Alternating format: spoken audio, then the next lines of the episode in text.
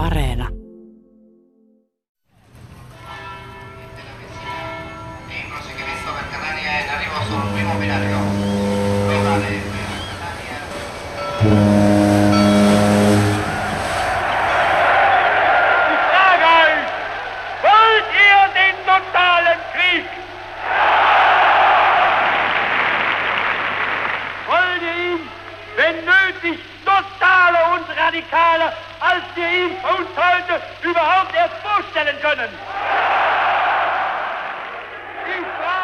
Toisen maailmansodan jälkeen huomattava määrä natsisaksan sotilaita, erityisesti SS-miehiä, Gestapon ja keskitysleireistä vastuussa olevia saksalaisia pakeni Etelä-Amerikkaan.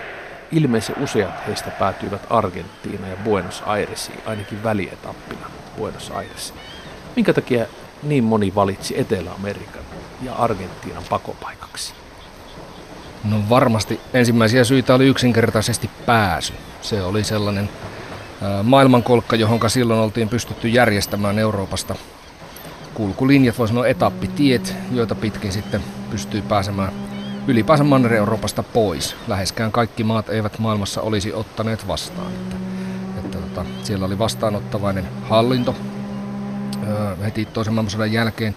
Jos ajatellaan, kun Juan Peron oli vallassa, niin Peron oli itse ollut aikanaan Italiassa argentinalaisena upseerina töissä silloin, kun Mussolinin valtaan nousu oli, oli konkretisoitunut tai tapahtunut ja, ja tota, hän sen, oletettavasti sen vuoksi sitten koki jonkunlaista tiettyä sympatiaa näitä akselivaltoja kohtaan.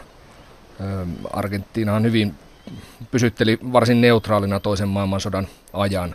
No sen lisäksi sitten Argentiinassa oli perinnäisesti jo aika pitkään ollut siis manner-eurooppalaista asutusta, saksalaista, espanjalaista, muuta muuttoliikettä oli suuntautunut sinne jo aikaisemmin, joten siellä oli tietyllä lailla valmiita rakenteita, joiden varaan saattoi lähteä. Buenos Aires oli hyvin mannermainen kaupunki, siis ää, se boulevardeineen, monikaistaisine, tämmöisine erilaisine katuineen, puiden reunustaminen, mm, kulkuväylineen, monine yliopistoineen, usein eri kielisine lehtineen – niin muistutti hyvin pitkälti niin kuin vaikka Pariisia tai Lontoota tai tämmöistä eurooppalaista mannermaista suurkaupunkia. Paikallisetkin asukkaat, kun lähtivät Chileen tai Brasiliaan, ne saattoivat joskus tehdä niin kuin erotuksen, että silloin he lähtivät matkoille Etelä-Amerikkaan. Ja kun he olivat Buenos Airesissa, niin he kokivat sen tämmöiseksi mannermaiseksi tietyllä lailla aikaansa seuraavaksi ympäristöksi. Ja, ja tota, se oli sitten ympäristönä sellainen, johon varmaan sitten mielellään nämä Manner-Euroopasta lähteneet henkilöt solahtivat tai pääsivät siellä jollakin lailla uuden elämän alkuun. Mitä sitten tulee nimenomaan natseihin ja, ja entisiin SS upseereihin ja muihin, niin siellä oli sitten myös työnantajia, jotka olivat valmiita ottamaan näitä palvelukseensa, esimerkiksi nyt taustaisia autotehtaita ja, ja näin. Että tämä kaikki yhdessä antoi sen suunnan ja sitten se oli myös riittävän kaukana Euroopasta, missä tiedettiin, että, että varmaan jonkunlainen etsintä perässä on, niin olihan se nyt niin toisella puolen maailmaa kuin tavallaan ajatella saattaa. Onko mitään arviota, että kuinka paljon sinne pakeni saksalaisia? Puhutaanko me sadoista vai tuhansista? No yhteisöstä muuttoliikettä, jos arvioidaan, niin puhutaan ihan varmasti tuhansista. Mutta tuota, se, että kuinka moni pakeni sitten juuri sota-ajan tekemistensä vuoksi, niin, niin se on sitten pienempi joukko varmaankin siinä saatetaan puhua sadoista, mutta sitten kun heidän perheensä lasketaan siihen mukaan, niin siitäkin tulee jo äkkiä tuhansia. Tämä reitti, joka sinne järjestettiin, se oli pitkälti katolisen kirkon organisoima. Oli siinä muitakin tahoja, mutta, mutta sanotaan, että, että katolinen, roomalaiskatolinen kirkko saa kyllä siitä tahran pitkäksi aikaa omaan kilpeensä, että, että näitä sotarikollisia suojeli ihan aktiivisesti. Ja, ja eräs tämmöinen itävaltalainen piispa Alua Hudal, niin hän tilasi 500 viisumia Argentiinaan, jotta pystyttiin järjestämään sinne entisille SS-miehille reittejä, niin tämä nyt varmaankin kuvaa suunnilleen sitä suuruusluokkaa. Tietenkin niitä matkoja järjestivät sinne monet muutkin, mutta jos yksi yksittäinen piispa tilaa omaan käyttöönsä 500 viisumia, jotka, joiden varaan tämmöistä etappijärjestelmää voidaan rakentaa, niin se nyt antaa tietyn suuruusluokkakuvan una lágrima asomada, yo no pude contener. Von allen Seiten standen unsere Verbände, um den Feind schon lange vor Erreichen seiner vermutlichen Ziele anzugreifen. Küstenvorland stoßen Jäger und Zerstörer auf den Feind. Ein dicker Pulk, vorne ein Feindjäger. Yksi asia ja sana, joka siihen liitetään, on rottalinja, kun sä puhuit tuosta, että Vatikaanista järjestettiin matkoja Etelä-Amerikkaan, mutta toinen on tällainen Odessa-organisaatio. Niin liittyykö tämä Odessa-organisaatio, kun on Odessa miehet kirjakin olemassa, niin myös tähän sitten? No, tämä lyhenne Odessa organisation der ehemalige SS Angehörigen, eli entisten SS-miesten järjestö tai, tai SS-järjestöön kuuluneiden henkilöiden yhteisö, niin se on tämmöinen helppo tapa puhua tästä kokonaisuudesta. Ja sitä on tietysti viihdeteollisuudessa on moneen kertaan esitetty, että juuri tällainen järjestö nimeltä Odessa olisi joskus ollut, mutta niin, mitä todennäköisemmin niin ei ole, vaan, vaan tämä oli amerikkalainen koodinimi, jolla pyrittiin selvittämään tätä ilmiötä. Ja tämä tosiasiallisesti nämä rottalinjat, rat lines, joita, joita sitten Euroopasta kohti Etelä-Amerikkaa lähti, niin ne oli tämmöinen hajanainen etappiteiden verkosto. Kaikessa tämmöisessä salaisessa toiminnassa ympäri Eurooppaa on kulkenut erilaisia etappilinjoja vuosien varrella vaikka kuinka paljon. Siis sen, sellaisten varassa ovat, ovat toimineet vaikkapa nyt kommunistiset puolueet niissä maissa, joissa ne on kielletty lailla. Sellaisten varassa lähti Suomesta jääkäreitä aikanaan koulutettavaksi Saksaan. Siis tämmöisiä salaisia etappiteitä, niin se on niin kuin tämmöinen ollut tämmöisessä salaisen valtiollisen toiminnan maailmassa tämmöinen ihan perustoimintamalli, joita on sitten eri, eri tarpeisiin jouduttu ylläpitämään. Ja, ja tämä Odessa minun mielestäni kuvaa sitä, että se on tämmöinen sateenvarjokäsite niille kaikille etappiteille, joita silloin tähän tarpeeseen järjestettiin. Niitä oli sitten yksityisissä kodeissa, luostareissa, kirkoissa näitä paikkoja, että kun sinne kulkija tuli, niin hän sai sieltä yösijan ja, ja tota, lyhyen huollon mahdollisuuden peseytyä, ehkä ruokaa ja sitten sai seuraavan määränpään tietoonsa, että mihin siitä lähetetään eteenpäin. Ja jossakin tämmöisessä etappipisteessä sitten heille hoidettiin myös väärät, väärät henkilöpaperit, usein niin, että punaisen ristin, kansainvälisen punaisen ristin mahdollisuutta kirjoittaa henkilöasiakirjoja käytettiin siinä hyväksi. Rikoskomissario tietokirjailija Mikko Porvali Tällainen nimi kuin puolajuutalainen arkkitehti Simon Wiesenthal on yksi tunnetuimmista henkilöistä, jotka on Israelin tiedustelupalvelun Mossadin lisäksi etsineet natsirikollisia, niin toimiko Wiesenthal apureineen myös Etelä-Amerikassa? No Wiesenthal itse fyysisesti ei toiminut. Hän, hän piti tämmöistä kortistojärjestelmää, keräsi tietoja. Hän oli tavallaan tämmöinen, voisiko sanoa, että analyysikeskus. Mutta hänellä oli sitten hyvin paljon kirjeenvaihtoa eri puolille maailmaa. Ja kyllä esimerkiksi silloin kun juutalaisten joukkotuhosta organisaattorina logistikkona vastannutta Adolf Eichmannia etsittiin, niin kyllä silloin Wiesenthal sai kirjeitä Etelä-Amerikasta, mutta ei hän itse sinne minun tietääkseni missään vaiheessa matkustanut, mutta hänellä oli tietyt SS-organisaation jäsenet, joista hän piti kirjaa, jota hän pyrki, pyrki tota, löytämään. Ja, ja tietysti pitää nyt oikeastaan lähteä siitäkin, että silloin kun, jos ajatellaan vaikkapa juuri Eichmannin tapausta, niin, niin kyse oli siitä, että ensin piti Euroopasta selvittää, että mihin hän oli lähtenyt. hän levitettiin ihan melko menestykselläkin sellaista huhua, että hän olisi kuvaitissa.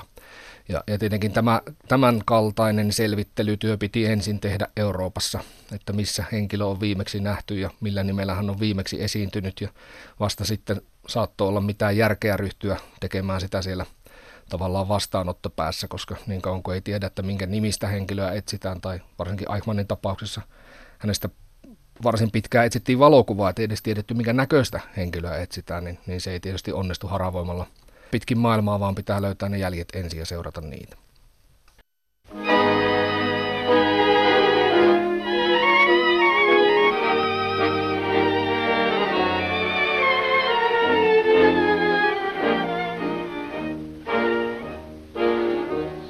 Arrastré por este mundo la vergüenza de haber sido el dolor de ya no ser. Doch so etwas wie ein europäisches Erwachen durch diesen Kontinent gegangen. Im Norden kämpft Finnland, ein wahres Heldenvolk. In diesem Rahmen kämpfen nun unsere deutschen Soldaten und in ihren Reihen und mit ihnen gemeinsam die Finnen, die Italiener, die Ungarn, die Rumänen, Sä oot kirjoittanut monta tietokirjaa ja myöskin kaunokirjoja. Jos katsoo tätä tietokirjalistaa, niin täällä on esimerkiksi Vakoja koulu, päämaja asemieskoulutus jatkosodassa, operaatio Hokki, päämajan vaiettu kaukopartio, salainen tiedustelija suomalaista vakoja upseereista, hyökkäyksen edellä kaukopartiokannaksella kesällä 1941, tiedustelun näkymätön historia, kaunokirjoista. Karelian Noir-trilogia, Sinisen kuoleman kuva, Veri ei vaikene ja uusimpana Kadonneen kaupungin varjo. Mitkä on sulle itsellesi herkullisimmat tai kiinnostavimmat kirjat, jotka on kirjoitettu Etelä-Amerikkaan paineista, toisen maailmansodan jälkeen paineista ihmisistä? Puhutaan sekä natseista että varmaan myöskin muista ihmistä, jotka syystä tai toisesta lähti. No, jos kansallissosialistisista natseista puhutaan, niin kyllä silloin varmaan ne on – niiden henkilöiden kirjoittamat katsaukset, jotka oli mukana Adolf Eichmannia kaapattaessa ja häntä kuljetettaessa sitten Israeliin oikeudenkäyntiin, niin esimerkiksi Isser Harel, silloinen Mossadin päällikkö, on, on kirjoittanut tuosta aiheesta muistelmansa englanniksi House on the Garibaldi Street. Sitten suhteellisen hiljan on ilmestynyt Neil Bascombilta, sinänsä tunnetulta historioitsijalta tämmöinen kuin tähtäimessä Eichmann, pahamaineisen natsirikollisen metsästys, niin – ne on aika, aika kattavia, kattavia kumpikin tuosta aihepiiristä ja silloin kun seurataan vain yhtä tämmöistä operaatiota tai yhtä hanketta, niin se on kirjoittajankin aika helppoa kuvata, että siitä saa myös niin kuin hyvin lukijana käsityksen. Sitten on jotakin, jos mennään kokonaan pois tästä poliittisesta genrestä, ajatellaan muita silloin toisen maailmansodan jälkeen Etelä-Amerikkaan päätyneitä tai hakeutuneita, niin, niin tota, suomalainen kaukopartioyksikön päällikkö Paul Marttina joutui tai päätti jatkaa pakomatkaansa. Hän oli punaisen valpon Suomessa etsintäkuuluttama ja hän meni aluksi Ruotsiin, mutta, mutta siirtyi sieltä sitten edelleen Venezuelaan ja hän on kirjoittanut siitä matkasta semmoisen muistelmakirjan kuin Vahingossa Venezuelaan. Ja, ja tota, Marttina nyt ei millään muotoa ollut, ollut tota noin, niin poliittinen hahmo eikä varmasti minkäänlainen natsi, mutta, mutta se kuvaa sitä muuttoliikettä ja, ja niitä erilaisia syitä, mitä kelläkin sitten pakenemiseensa oli, ja se on oikein hyvä kuvaus siitä itse matkasta. Kertooko hän siitä, minkälaista hänen elämässä oli sitten siellä Etelä-Amerikassa? Kyllä, siitä etupäässä. Ja, ja tota, hän ei mennyt yksi, hänen mukana oli muutamia muita suomalaisia kaukopartiomiehiä, ja muun muassa sitten osana hänen perhettään eräs itäkarjalainen pikkupoika, josta omaiset olivat pyytäneet, kun olivat kohdanneet suomalaisen kaukopartion sodan aikana Itä-Karjalassa, että meillä ei ole ruokaa tälle pojalle, tämä poika kuolee nälkään, voisitteko te jotenkin ottaa tämän mukaan. Ja tämmöinen Pekka Kakkonen niminen poika, jonka sitten suomalainen kaukopartio otti mukaansa ja toi Suomeen. Ja, ja tämä niin sanottu Pikku Pekka päätyi sitten tosiaan osana Marttinan perhettä Venezuelaan ja jäi sinne asumaan silloin, kun nämä muut suomalaiset, nämä kaukopartiomiehet muutti sieltä vielä Suomeen.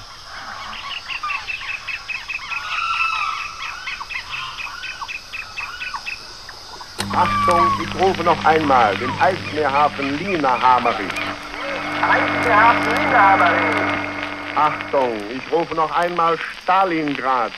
Hier ist Stalingrad. Hier ist die Front an der Wolga. Achtung, noch einmal die Lapplandfront. Hier ist die Baracke im finnischen Winterwald. Achtung. Ketkä on vuonna 1960 kiinni jääneen Adolf Eichmannin, joka olisi tällainen holokaustiarkkitehti, jos tällaista sanaa voi käyttää, lisäksi tunnetuimmat Etelä-Amerikkaan pakenijat, mitä tulee natseihin? No varmasti Josef Mengele, lääkäri, joka keskitysleireillä teki, teki hyvin epäinhimillisiä kokeita vangeilleen – niin hän nyt varmasti on niitä tunnetuimpia, tosin siitä nyt ihan sata varmaa näyttöä ei saatu, koska häntä ei saatu kiinni, mutta, mutta Mossad oli kyllä hänen jäljillään ehkä, ehkä pari viikkoa myöhässä, niin voineen arvioida. Sitten jos ajatellaan täältä Itämeren ympäristöstä tai Suomen lähialueilta, niin, niin tämmöistä nimitystä kuin Riian teurastaja nauttinut henkilö Eduard Rosman. Väkivaltainen saksalainen virkamies, niin, niin hänen, hänen tiedetään paineen Etelä-Amerikkaan myös. Edelleen jos ajatellaan Suomen näkökulmasta, niin tota, ei mitenkään julkisuudessa tunnettu hahmo, mutta Suomen päämajassa jatkosodan aikana toimi nuori unkarilainen sotilashenkilö, jonka, jonka isä oli Unkarissa hyvin läheisesti mukana silloin, kun Unkarin juutalaisten kansanmurha toteutettiin kesällä 1944. Tämä poika sitten silloin, kun Suomen päämajasta palveluksesta vapautui, niin, niin matkusti ensin Unkariin ja jatkoi sieltä loppuelämäkseen sitten Buenos Airesiin. Nämä nyt tulee ensimmäisenä mieleen. Moni natsi eli loppuelämänsä elämänsä Etelä-Amerikassa sen pakenemisen jälkeen. He ovat tienneet, että he ovat tavalla tai toisella etsittyjen listoilla, eikä elämä varmaan kaikkinensa ole ollut kauhean mukavaa, jos tarvitsee vilkuilla ola yli. Mutta mitä sä luulet, rikoskomissario, tietokirjailija Mikko Porvali, että minkälaista heidän elämänsä siellä on ollut? Onko tästä tietoa? Sanoit aikaisemmin, että autoteollisuuden palveluksessa on ollut, mutta Tiedetäänkö jotain muuta? No usein viihdeteollisuudessa viitataan jollakin tavalla niin kuin suureen omaisuuteen, jonka nämä henkilöt olisivat saaneet Saksasta mukaansa. Siis puhutaan natsien kullasta ja natsien arteista. Oikeastaan mikään ei viittaa siihen, että nämä paineet olisivat saaneet kovin merkittäviä omaisuuksia tai kovin paljon arvoomaisuutta vietyä mukanaan, että, että tietyllä lailla elämä on ollut siellä suhteellisen vaatimatonta. Toisaalta taas sitten se alussa kuvattu Buenos Airesin yleinen kehitystaso mahdollisti sen, että noin niin kuin elintaso periaatteessa säilyy suunnilleen ehkä samankaltaisena kuin Euroopassakin. Ei tietenkään samana, jos vaikkapa nyt Adolf Eichmann, joka oli kuulunut natsien sisäpiiriin ja, ja tota, oli pystynyt nauttimaan erilaisista eri vapauksista sodan aikaisessa elämässään Saksassa ja, ja työmatkoillaan, niin ei, ei kyllä sitten varmasti Argentiinassa näistä samoista nauttinut. Töitä tehtiin, monet tekivät ihan niin sanotusti hanttihommia siellä, mistä mitäkin, mitä tahansa töitä sai.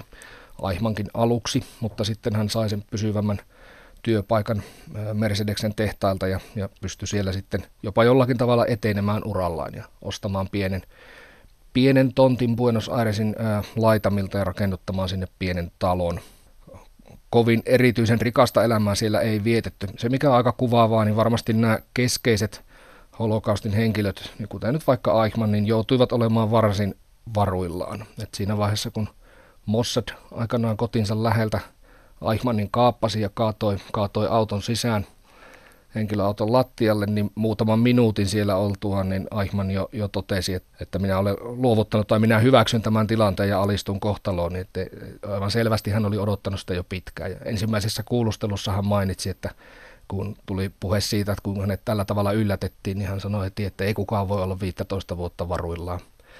Että tota, kyllä, kyllä tiedettiin ja samoin perhekin, perhe tiesi odottaa jotakin tämän kaltaista. Esimerkiksi Eichmannin pojat välittömästi ymmärsivät, mistä on, on kysymys. Että ne teoriat siitä, että Adolf Eichmann olisi joutunut vaikkapa juopuneena putkaan tai saanut sairaskohtauksen ja joutunut johonkin sairaalaan, olisi kykenemätön ilmoittamaan omasta tilastaan, niin ne hylättiin aika varhaan ja sen sijaan pojat kaivoivat pistoolit ja revolverit esiin ja lähtivät etsimään niitä israelilaisia, joiden heti ajattelivat isänsä kaupanneen.